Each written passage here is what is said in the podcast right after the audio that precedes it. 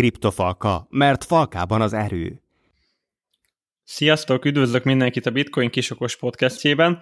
Az elmúlt hetekben viszonylag kevés podcasttel jelentkeztünk, viszont az a cél, hogy mostantól újra fogunk heti, illetve két hetenti rendszerességgel nektek újabb podcast epizódokat adni. Konrád lesz ma velem. Sziasztok!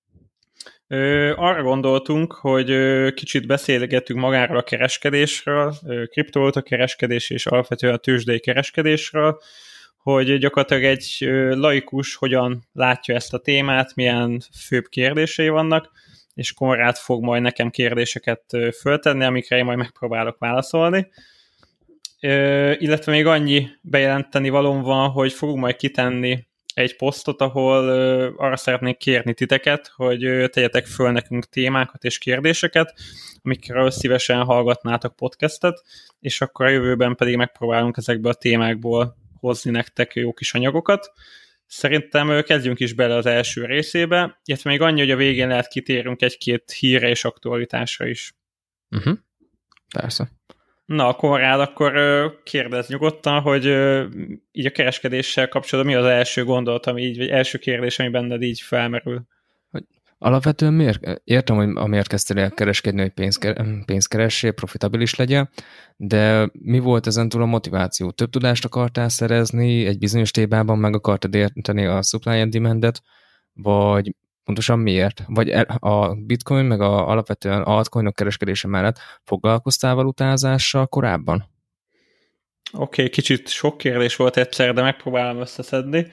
Tehát ő, elég sok aspektusa van szerintem. Így én, nekem az első pont, ami megfogott, az maga a blokklánc volt, tehát hogy így utána néztem, mit mérnök érdekelt, hogy hogyan működik, milyen felhasználási módjai vannak, mennyire reális ez az egész, és igazából engem főként ez volt, ez volt ami megfogott, és nyilván utána maga az ármozgás is, amikor hallottam az egyik ismerősömtől, Bencétől, akivel amúgy a kriptofalkát alapítottuk, hogy ennyi idő alatt ekkora profitra tett szert, és a többi, és a többi, gondolom, te is hallottál már hasonló sztorikat. Persze. tehát ez, ez volt a másik, és igen, tehát az mindig is érdekelt, hogy valamit így optimalizálni, tehát az, hogy ideálisan mondjuk beszállót találni, és akkor gyakorlatilag nem az, hogy földobok egy érmét, és a sorsra bízom, hogy akkor ezzel most mi lesz, hanem kicsit beletenni egy kis munkát, és úgymond az esélyeimet növelni azzal kapcsolatban, hogy a kimenetel az egyre kedvezőbb legyen nekem. Uh-huh. És akkor teljes mértékben a blockchain-nek a árfolyam, vagy a bitcoin és a többi altcoinnak a árfolyam mozgása miatt kezdted el. De korábbi tapasztalatod van kereskedéssel kapcsolatban? Kimondottan tőzsdei kereskedéssel kapcsolatban nem volt, tehát én 2016 óta kereskedek kriptovalutákkal főként, előtte gyakorlatilag nem volt semmiféle tőzsdei tapasztalatom, ami volt az igazából ilyen, ilyen statisztikai, meg egyéb mérnöki grafikonok elemzésével kapcsolatos módszerek, tehát úgymond mint háttértudás ez volt, és amúgy teljesen magam kezdtem el úgymond ezt a tudást így fölhalmozni, külföldi csoportokba, könyveket olvasni, és a többi és most már tényleg mondhatom azt, hogy közel öt éve kereskedek szinte nap, mint nap. Mhm. Ez nagyon jó hír szerintem a kereskedőink számára, hogy tényleg így alapvető releváns tudás nélkül is bele lehet kezdeni, meg, e, meg lehet érteni alapvetően ezt a egész kereskedést, meg a technológiát is. Igen, mert szerintem a legtöbben azt hiszik, hogy, hogy ez, ez valami nagyon high-tech dolog, és hogy iszonyatos tudásra van hozzá szükséged. Meg amúgy azt szerint... is, hogy tudod, papír kell hozzá ja, igen, közgazdasági igen, papír, igen. hogy csak azzal lehetsz ért, ért, értelmes kereskedő. Igen, tehát így a kriptovaluta kereskedés az szerintem pont abban volt előnyösebb, mondjuk egy, nem tudom, egy részvény, bármilyen kereskedéssel szemben sokkal könnyebben elérhető. Főleg, főleg mondjuk négy-öt évvel ezelőtt sokkal könnyebben elérhető volt, nyitottál egy online accountot néhány óra alatt, egy óra alatt hitelesítetted magadat, átutaltál X összeget, és már tudtad is nyomni gyakorlatilag magát a tőzsdézést. És igazából észre se vette az ember, és hirtelen ő, ő is tőzsdei kereskedő lett. Pontosan. Ö, Tehát, hogy ez szerintem a kriptopiac mellett szólt így annó, hogy kicsit könnyebb volt hozzáférni, most már nyilván a többi piacot is nagyon egyszerűen el lehet érni, és például pont ez az év volt az szerintem, amikor a kisbefektetők ugye megjelentek a részvénypiacokon is, azért láthattunk ebből elég sok vicces és mosolygós sztorit, mint például itt gondolok a Hertz autókölcsönzőnek a csődjére, ami után a kisbefektetők gyakorlatilag a csőd után az egekbe pumpálták magát az árfolyamot, és igazából hasonló volt szerintem a mostani részvénypiacos szitu, mint annó 17-ben a kriptovaluta piacon, amikor minden egyes apró hírre gyakorlatilag a legkisebb shitcoinok is szárnyaltak gyakorlatilag. Hát igen, az elmúlt két évben fellehető volt az ilyen esemény, amikor 50-100-120 százalékot is mentek a bizonyos shitcoinok. Azért azokat igen, szépen igen, meg igen. lehetett lovagolni. Igen, tehát hogy mindenkiben benne van szerintem ez a mondhatjuk kapzsiságnak picit, hogy azt, azt hiszi, hogy majd megváltja a világot a kereskedéssel, és akkor azért kezd bele, hogy nem tudom, öt év múlva nem kell, ne, ne kelljen dolgoznia, hát ez szerintem nagyon kevés esetben van így. Én igazából amit szoktam mondani, hogy gyakorlatilag ez a kereskedés egy ilyen jó keresett kiegészítés lehet, amivel havi, tegyük föl 10 vagy akár 20 százalékot lehet minden hónapba hozni, bizonyos időbefektetéssel, illetve szerintem maga, izgalmas is maga ez a, ez a munka, úgymond. Uh-huh. És mit gondolsz, hogyha netalántán bedőlne teljes mértékben a blockchain technológia, az itt szerzett kereskedési tapasztalatokat szerint át tudnád ültetni a rendes tőzsdei kereskedésbe? Ne felejtsd el a második pontot, de maradjunk az elsőnél tegyük fel, hogy hogyan tudna ez bedőlni. Most csak így a hallgatókat is így elvezetve egy ilyen blockchain-es sztorin keresztül. Tehát, hogy, hogy így próbáljuk meg összetenni, hogy hogyan tudna bedőlni a blockchain, és miért is nem tud bedőlni, úgymond. Most itt igazából arra gondolok, hogy ugye többféle aspektusa van annak, hogy mondjuk a blockchain bedőljön. Tehát mondjuk az egyik, ami nekem elsőnek eszembe jutna, az az 51%-os atak, amikor gyakorlatilag a felénél nagyobb erőforrást próbál valaki a kezében csoportosítani, és gyakorlatilag létre tud hozni egy hamis láncot, mivel magukat a tranzakciókat úgy tudja manipulálni, hogy a saját kénye kedvére, uh-huh. és nyilván ezután azért eléggé megcsappanna a bizalom a blockchainbe, és biztos, hogy rengetegen eladnának. Mindent, amit csak lehet. Bármiféle hát, minimális összeggel is rendelkezik ebben igen. a technológiában. Igen, és itt igazából szerintem ami fontos, hogy tényleg már most számadatokat nem tudok mondani, sajnos mert nem készültem ezzel, de hogy ugye minél többen bányásszák, és minél, több, minél inkább decentralizált maga ez az egész, minél nagyobb erőforrás van belefektetve, ugye annál nehezebb ezt létrehozni, és gyakorlatilag már most akkora energia szükségletre lenne szükség, ami gyakorlatilag szinte nem csoportosítható egy kézben. Tehát konkrétan kb. egy államnak kéne az egész energiahálózatát arra szánnia, hogy a bitcoin blokkláncát azt ellehetetlenítse. Szóval akkor Kína meg tudja ezt csinálni. Kína valószínű meg tudná, igen. Tehát, hogy ők, nekik azért szerintem van annyi forrásuk, hogy meg tudják, viszont a kérdés, hogy mire mennének vele. Tehát be, belefektetnének hatalmas összeget, és mi lenne ennek a hozadéka? Hát, meg tudtak egy újabb kapitalista technológiát fektetni. A kapitalizmus náluk rossz. Igen, jogos. És uh, akkor meg jönne egy új blokklánc, meg, meg, meg a másik az az, hogy uh, ezt az energiaforrás, ezt fönn kéne gondom tartsad x időn át. Tehát, hogy uh, Persze, mint egy elég... hogyha úgy nézzük, mert Igen. az lenne, hogy az 51%-nál folyamatosan terelni kellene azokat a bányászokat, Szóval az 51 százalékos támadásnál hasonlóan úgy lehet leírni, mint egy díjdösszeteket. Magyarul folyamatosan kell minden egyes threadet, minden egyes mining pontot folyamatosan támadni. Ennek köszönhetően lehet ezt elérni, hogy túlterhelődjenek azok az eszközök. És ezzel lehetne hatalmas károkat okozni a alapvetően bányászatban. Csak tényleg hosszabb, húzamosabb ideig kell ezt fenntartani. Igen, és ugye a nagy kérdés az a miért. Tehát, hogy miért fektessen be valaki iszonyatos összeget azért, hogy utána úgymond bedöntsön valamit, amivel igazából nem nyer semmit, de egy valak pénzt kidob az ablakon, és utána még mindig megvan az az esély, hogy azt mondja a közösség, hogy akkor csinálunk egy ilyen visszaugrást az időben, hirtelen nincs meg a angol szó, amit erre szoktunk használni. Hmm. Mindegy, de gyakorlatilag visszaugrálnánk Tessék? Legyen így, igen. Back to the future, több bitcoint vegyünk. De hogy vissza tudná ugrani a blokkláncnak egy adott pontjára, és onnantól mehetne az egész tovább. Úgyhogy azt a részt, amit gyakorlatilag meghekkeltek, azt úgymond levágnánk. Uh-huh.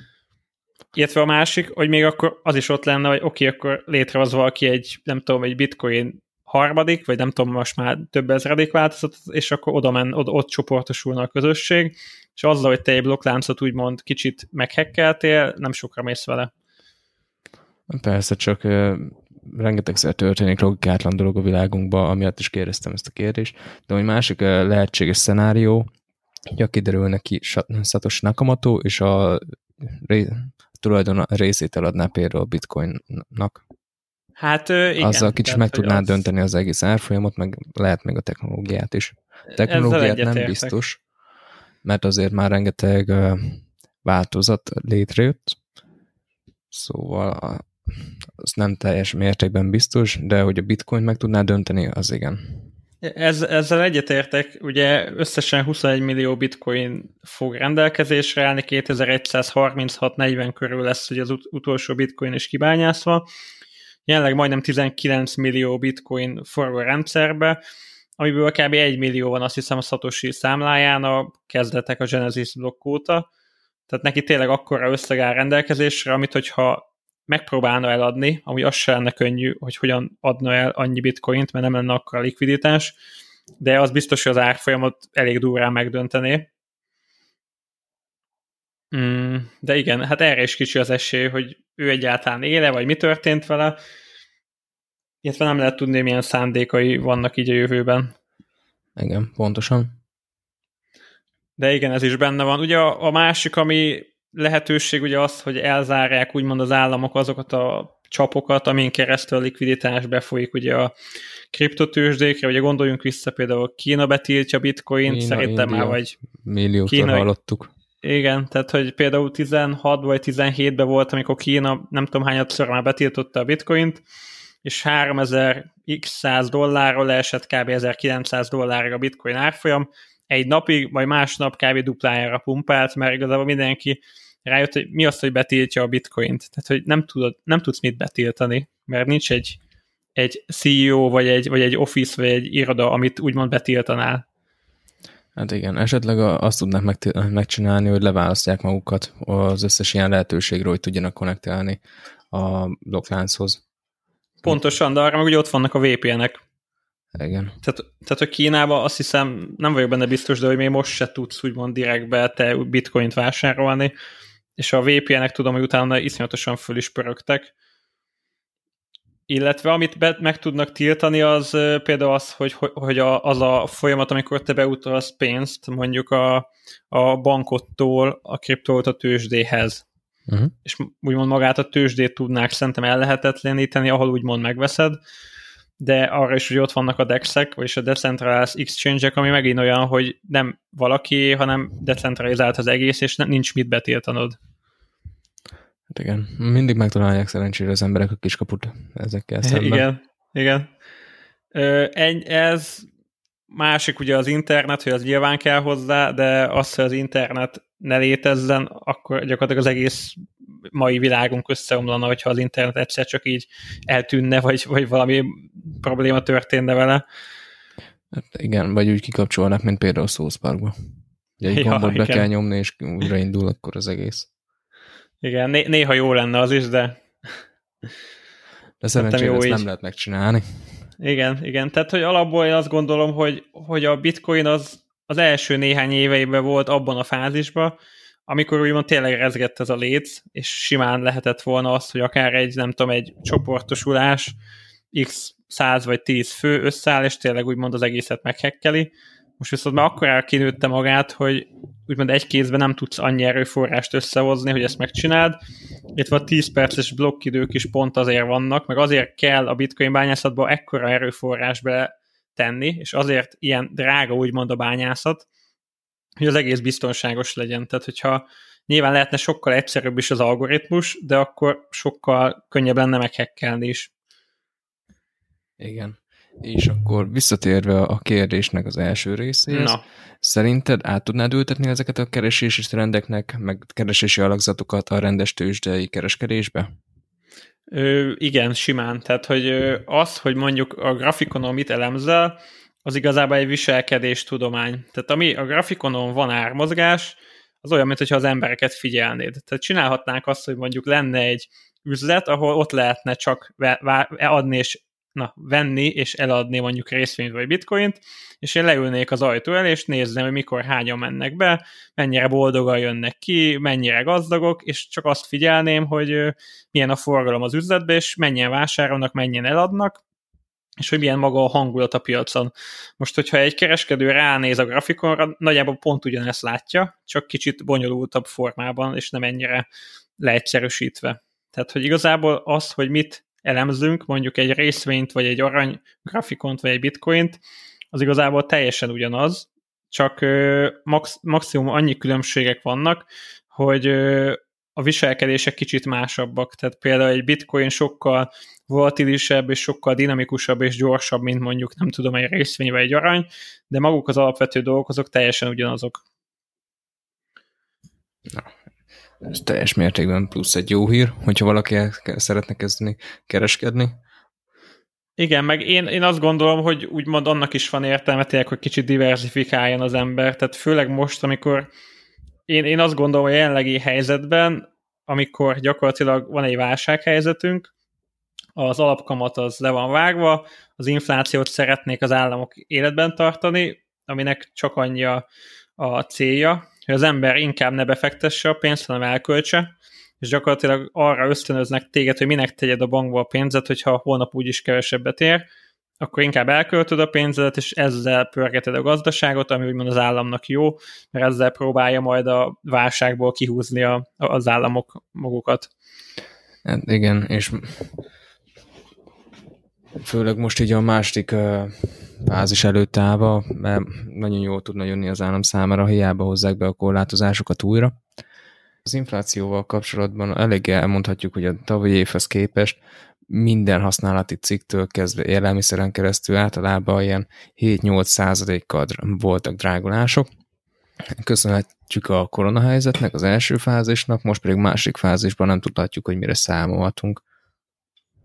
Igen, ez ugye ez egy elég összetett téma, ez az infláció, mert ugye azt szokták mondani, hogy ha van, az, az annyira nem jó, de hogy, hogy ha meg nincs, akkor az meg baj.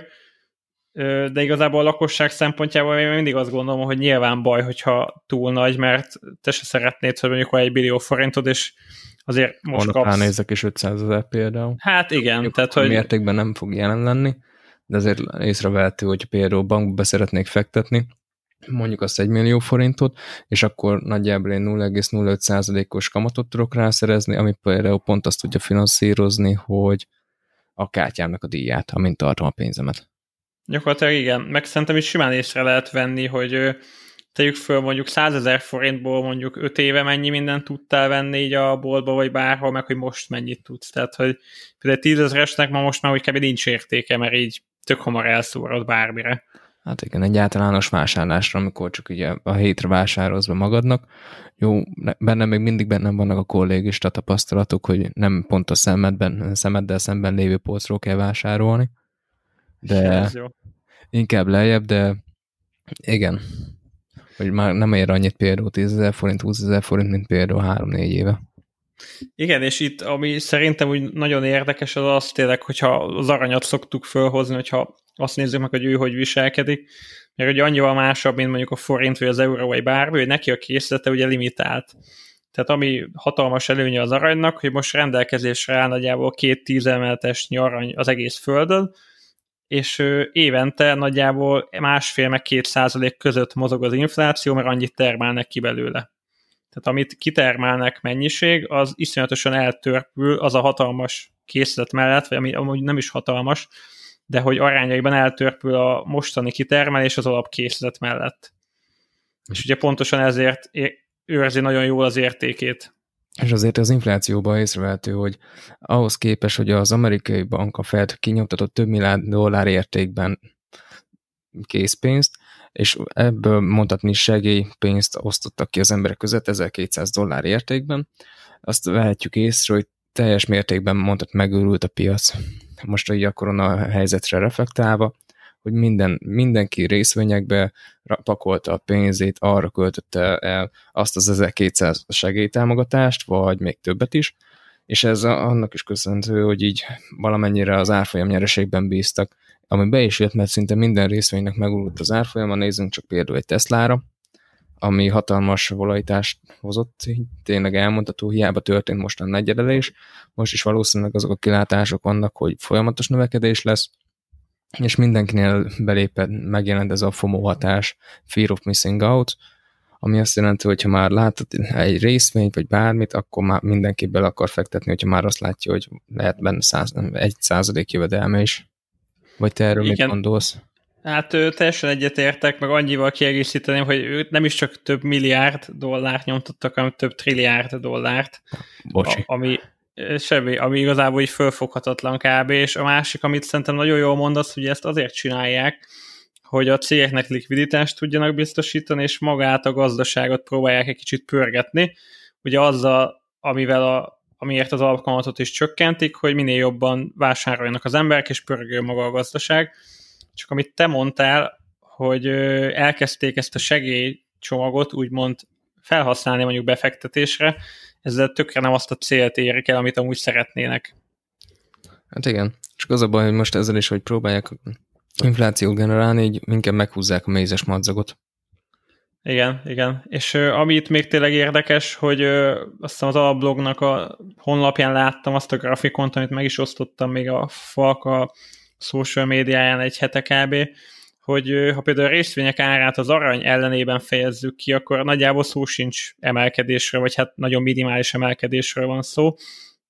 Ugye ezeket a tőzsdei grafikonokat általában dollárral szemben nézzük, és ugye egy cégnek, például Tesla-nak az árfolyama úgy is emelkedhet, hogyha Tesla értéke amúgy nem nő, csak a dollár értéke esik, és akkor maga az az értékpár az folyamatosan nő, ugye?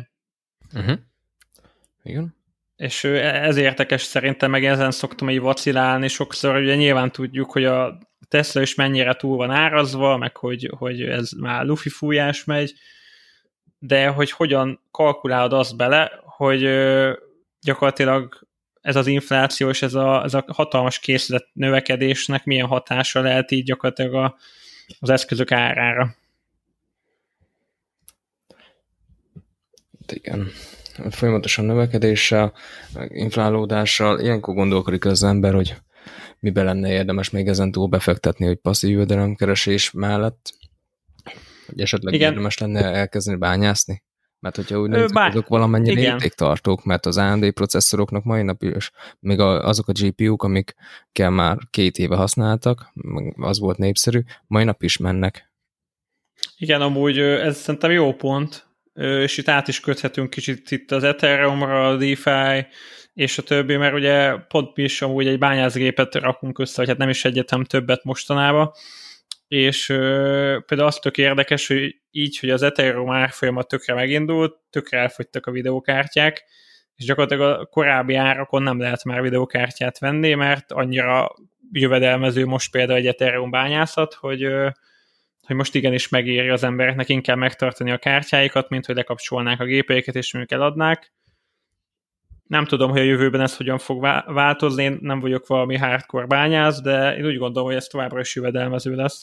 Te bányáztál már korád? Még korábban, még a 1050 Ti-on, szóval 16-ba. Uh-huh. Ez nem mai, nem mai videókártya. Én azt mondanám, hogy amúgy megint elkezd majd népszerű lenni a bányászat, mert most is új generációt hoztak ki, sokkal jobb árértékarányba. Most csak nézzük az Nvidia-nak a, 30-70, 30-80 és 30-90 bejelentését, hogy a tavalyi évben például jó, az Nvidia kártyákat nem mondhatjuk a legtökéletesebb eszköznek arra, hogy bányásszunk. Hogy De árértékben még mindig jók, nem? Én úgy tudom. Én azt mondanám, hogy az AMD az árértékben, de a teljesítményre akarok reflektálni, hogy Aha. a tavalyi évi csúcsmodell, ami a 2080 Ti volt, azt még 1200 dollárért lehetett megvenni újonnan. Most egy darabot? Egy darabot. Az igen, az, az egy régben már azért nem olcsó. Igen, amiatt mondom, és most az Nvidia előhozta a 3000-es generációját, ahol a 3080, 3070 ugyanazt a tudást tudja, 3080 másfélszer erősebb, magasabb teljesítményt tud kihozni 500 dollárért. Uh-huh. Hm. Szóval ez éppen nagyon szép generációugrás, amire úgy reflektált a drága AMD, hogy kihozott egy biciklit, pedig épp, hogy az AMD-től vártam azt, hogy megmutatják, hogy igen, így kell árérték arányban terméket csinálni, de arra még várunk. Hm, jó hangzik. Úgy mindenképpen szerintem a bányászat jó passzív bevételi forrás, idő annyi, hogy az olcsó áram kérdése, ami mindig fölmerül, az, hogy van egy kis zaja, meg azért nem kevés hőt termel, tehát nem szívesen aludna mellette az ember. Esetleg télen, mert akkor legalább a fűt is megvan oldva. igen, igen, az jó pont. Hősugárzó nem kell, hogy ott terig. Pontosan. De amúgy szerintem az mindenképpen jó diversifikáció, tehát hogy mondjuk nem csak kriptót tartani, hanem úgymond termelni is. Meg hát most, ha jól tudom, az Ethereum-on főként ugye a DeFi projektek pörgése miatt elég jó kis hát juttatásokat osztanak most a bányászoknak. Igen, azt én is észrevettem, hogy most nagyon szépen pörgetik. Így alapvetően DeFi programok is, és a DeFi eszközöknek a tárolására is szép összegeket lehet megtakarítani. Ahogy a korábbi epizódunkban beszéltünk erről, hogy akár 8%-os húzamot, hogyha benne tartod a pénzedet. Igen, tehát ugye itt ez a DeFi, ugye ez a Decentralized Finance, ami kicsit olyan, mint egy bank, csak az a lényege, hogy nem bank, hanem az egész decentralizált, tehát nincs egy bankiroda, hanem úgymond a közösség dob össze egy bankot, és akkor egy hagyományos banki szolgáltatásokhoz hasonló ö, sztorikat lehet igénybe venni, tehát például pénzt hitelezni másoknak, ö, illetve hogyha te adsz hitelt úgymond a közösségnek, akkor te azért kamatot kapsz, uh-huh. és ugye ezzel kapcsolatban volt rengeteg hát szárnyalás mondhatjuk, nem Konrád, az elmúlt hetekben, hónapokban? Igen, azt tudom mondani, hogy teljes mértékben szárnyalt most ez a piac. Most valamennyire korrigálnak azok az összegek, mert tényleg, hogy korábban említettem, ilyen akár 80-100 is emelkedés volt egy 24 órás etapban, uh-huh. de mostanság már csillapodnak a kedélyek. Igen, és ugye itt volt ez a sushi, meg már nem tudom, burger, meg hotdog, meg mindenféle DeFi volt már, amiről írtunk is egy posztot, amikor gyakorlatilag néhány órával az indulás után az egyik össze is oblott. Kicsit az ilyen ICO vagy nyugati feelingét kelti nekem ez. Tehát, hogy mindenképpen van benne potenciál, meg jó dolog, de hogy azt látom, hogy most már az X századik projekt is létrejön, ami igazából semmivel sem jobb né- némelyik, mint a többi, de mégis úgymond hype Nyilván fog maradni néhány, aki tényleg nagyon jól ami teljesít, kompetens. és nagyon... Aha, igen. Nem tudom, esetleg neked van kedvenced? Mm, a Kyber tudnám mondani. Uh-huh. DeFi projektek közül. De alapvetően az... Ők ilyen swapekkel foglalkoznak, ugye? Igen, pontosan. És uh, én azt tudnám leginkább így mondani kedvencnek beállítani most a jelenlegiek közül, de az az igazság, hogy a többinek még annyira nem jártam teljes mértékben utána. Aha, de a Kyber szerintem azért tökre érdekes, mert ő, ő ugye nem új dolog, tehát ő nem új keletű, hanem velünk van már akár, nem tudom, három éve, én biztos, három éve, 2017-ben léptek. Ja, oké, okay, csak én emlékszem, a Kyber Network kristálon már volt a legelején kb. így több éve, tehát három éve kb. igen, és hogy tök érdekes, hogy három éve néha így, így hallottál nevükről, majd így két évig gyakorlatilag semmi, most pedig tényleg így, hogy megindul ez, a, ez az üzletág, ha mondhatjuk így, így megint így a köztudatban vannak, és pont most mondod, hogy neked ők a kedvenceit, tehát elég érdekes, hogy ilyen, ez is ilyen ciklikus kb. Hát igen, most a, tényleg az a ciklikusságot azt teljes mértékben le tudjuk írni. Mert mindig uh-huh. maradnak olyan örök kedvencek, mint például az Ethereum, már csak az okos szerződések miatt. De Igen, valószínűleg én úgy gondolom az Ethereum-nak hatalmas nagy trónfosztói vagy trónkövetelői vannak, de szerintem ő meg fog maradni talán annak, mint a Bitcoin, csak ugye az okos szerződések meg a platformok vonalán. Persze, nem hiába használják azt a platformnak, ameddig jobbat nem tudnak kitalálni, biztos, hogy megmarad, és valószínűleg meg fog maradni. Uh-huh. Hát azért a skálázhatósága az nagyon releváns az Ethereumnál. Igen, csak ugye például itt a Cardano-nál ott is annyi újítás, meg annyi alapvetően mondhatni talán fejlettebb technológia van, ami mindig felveti a kérdést, hogy akkor majd lecserélheti-e mondjuk az Ethereum-ot. De igazából a piac fogja eldönteni, meg a felhasználók, szóval lehet valami jobb, ha egyszerűen, nem tudom, repül gyorsabb, mint a bitcoin, és mégis mindenki a bitcoin tartja, úgymond a kriptovalutának, és mondjuk nem elrepült. Hát igen, mert azért már tekintély kiharcolt magának a bitcoin az ekkora árfolyam növekedésekkel. Amiatt, mert arról hallott mindenki először, megemlítette a bitcoin. Nem tudták mi az, most megemlített bitcoin, aha. Igen, legalább a bitcoin szerintem, hogy mindenki úgy nagyjából képbe van vele, hogy micsoda, ha még nem is ismerik, hogy hogyan működik, de hogy már hallott róla. Pontosan. És emiatt a, az a blockchain, az a kriptovaluta. Igen. De amúgy az Ethereum is kezd kicsit szerintem eljön a köztudatba bevonulni. Tehát, hogy valamikor ki se tudják mondani, de, de hogy amikor leesik, hogy á, az Ethereum, igen. Igen, hogy az volt a ludas, meg azoknál vannak ekkora mozgások. Aha, igen. Ja, amúgy még ide a DeFi kapcsán ugye vannak az ilyen centralized finance, amikor gyakorlatilag ugyanaz, mint egy, hát mint egy sima bank, csak blokkláncon fut az egész, de amúgy van egy központi felügyelő, tehát úgymond egy vállalat, vagy egy CEO, meg egy, egy csapat, és ott is amúgy például elég jó lehetőségek vannak, tehát így összeszedtem így a Crypto.com, Nexo, Celsius, BlockFi, Inlock és a többinél, hogy melyik altcoint vagy bitcoint esetleg hol éri meg parkoltatni, és amúgy csináltam egy ilyen mátrixot, és tök jó kamatokat adnak sok helyen, tehát például amiket csak így látok magam előtt, például Nexo ő fiatra is ad akár 10%-ot, tehát mondjuk napi 10%-ot, vagy évi 10%, de napi kifizetés, mondjuk egy euróra, az szerintem tök jó. Crypto.com-nál is van, hogy mondjuk egy Ethereum-ra kaphatsz évi 5,5% kamatot, és ami a lényeg, hogy Ethereum-ban az ö, nagyon jó. Igen. Hogy Ethereum Példa... történik a kifizetés. Aha, igen. De gondolom, igen. ott a nem napi szinten történik a kifizetés, hanem az év után, amit lejár. A Crypto.com-nál, tehát igen, van az, hogy le kell kötnöd, meg van az, hogy gyakorlatilag nem is kell semmit lekötnöd, hanem rugalmasan, mint a Nexon a napi kifizetéssel, jön azt a kis töredéket mindig jóvárják a számládon, és úgy lesz belőle év végére mondjuk évi 5% De a Crypto.com-nál három hónapra kell azt hiszem lekötni. Hm. Az Ö, még meg, am- elviselhető, az a három hónap. Persze, meg például a BlockFi-nál is, képzeld el, ha BTC-t tartasz a BlockFi-nál, évi szinten 6% kamatot adnak a BTC-re. Az tényleg szép. Hát csak Igen. a volatilitás az a kérdés. Hát persze, de hogyha valaki úgymond hardcore, nem tudom, hodler, igen, annak igazából Ugyan csak parkoltatni szeretné, akkor egyedül szerintem a biztonság, ami így felvetődhet, mint rizikó, meg kérdés. Hát igen, meg hogy rendelkezik elég likviditással majd az a vállalat, és a, uh-huh. az a technológia. Igen, Ö, amúgy gondolkoztunk azon, hogy a DeFi-ról hozunk egy podcastet, szerintem a mai részben így nagyjából ennyi volt, és akkor rád benned még nincs más.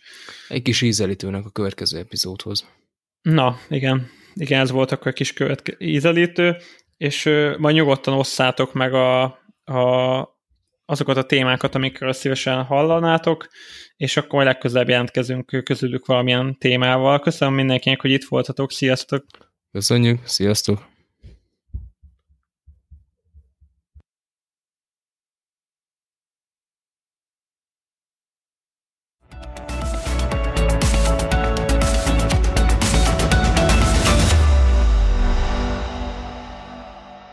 Kriptofalka, mert falkában az erő.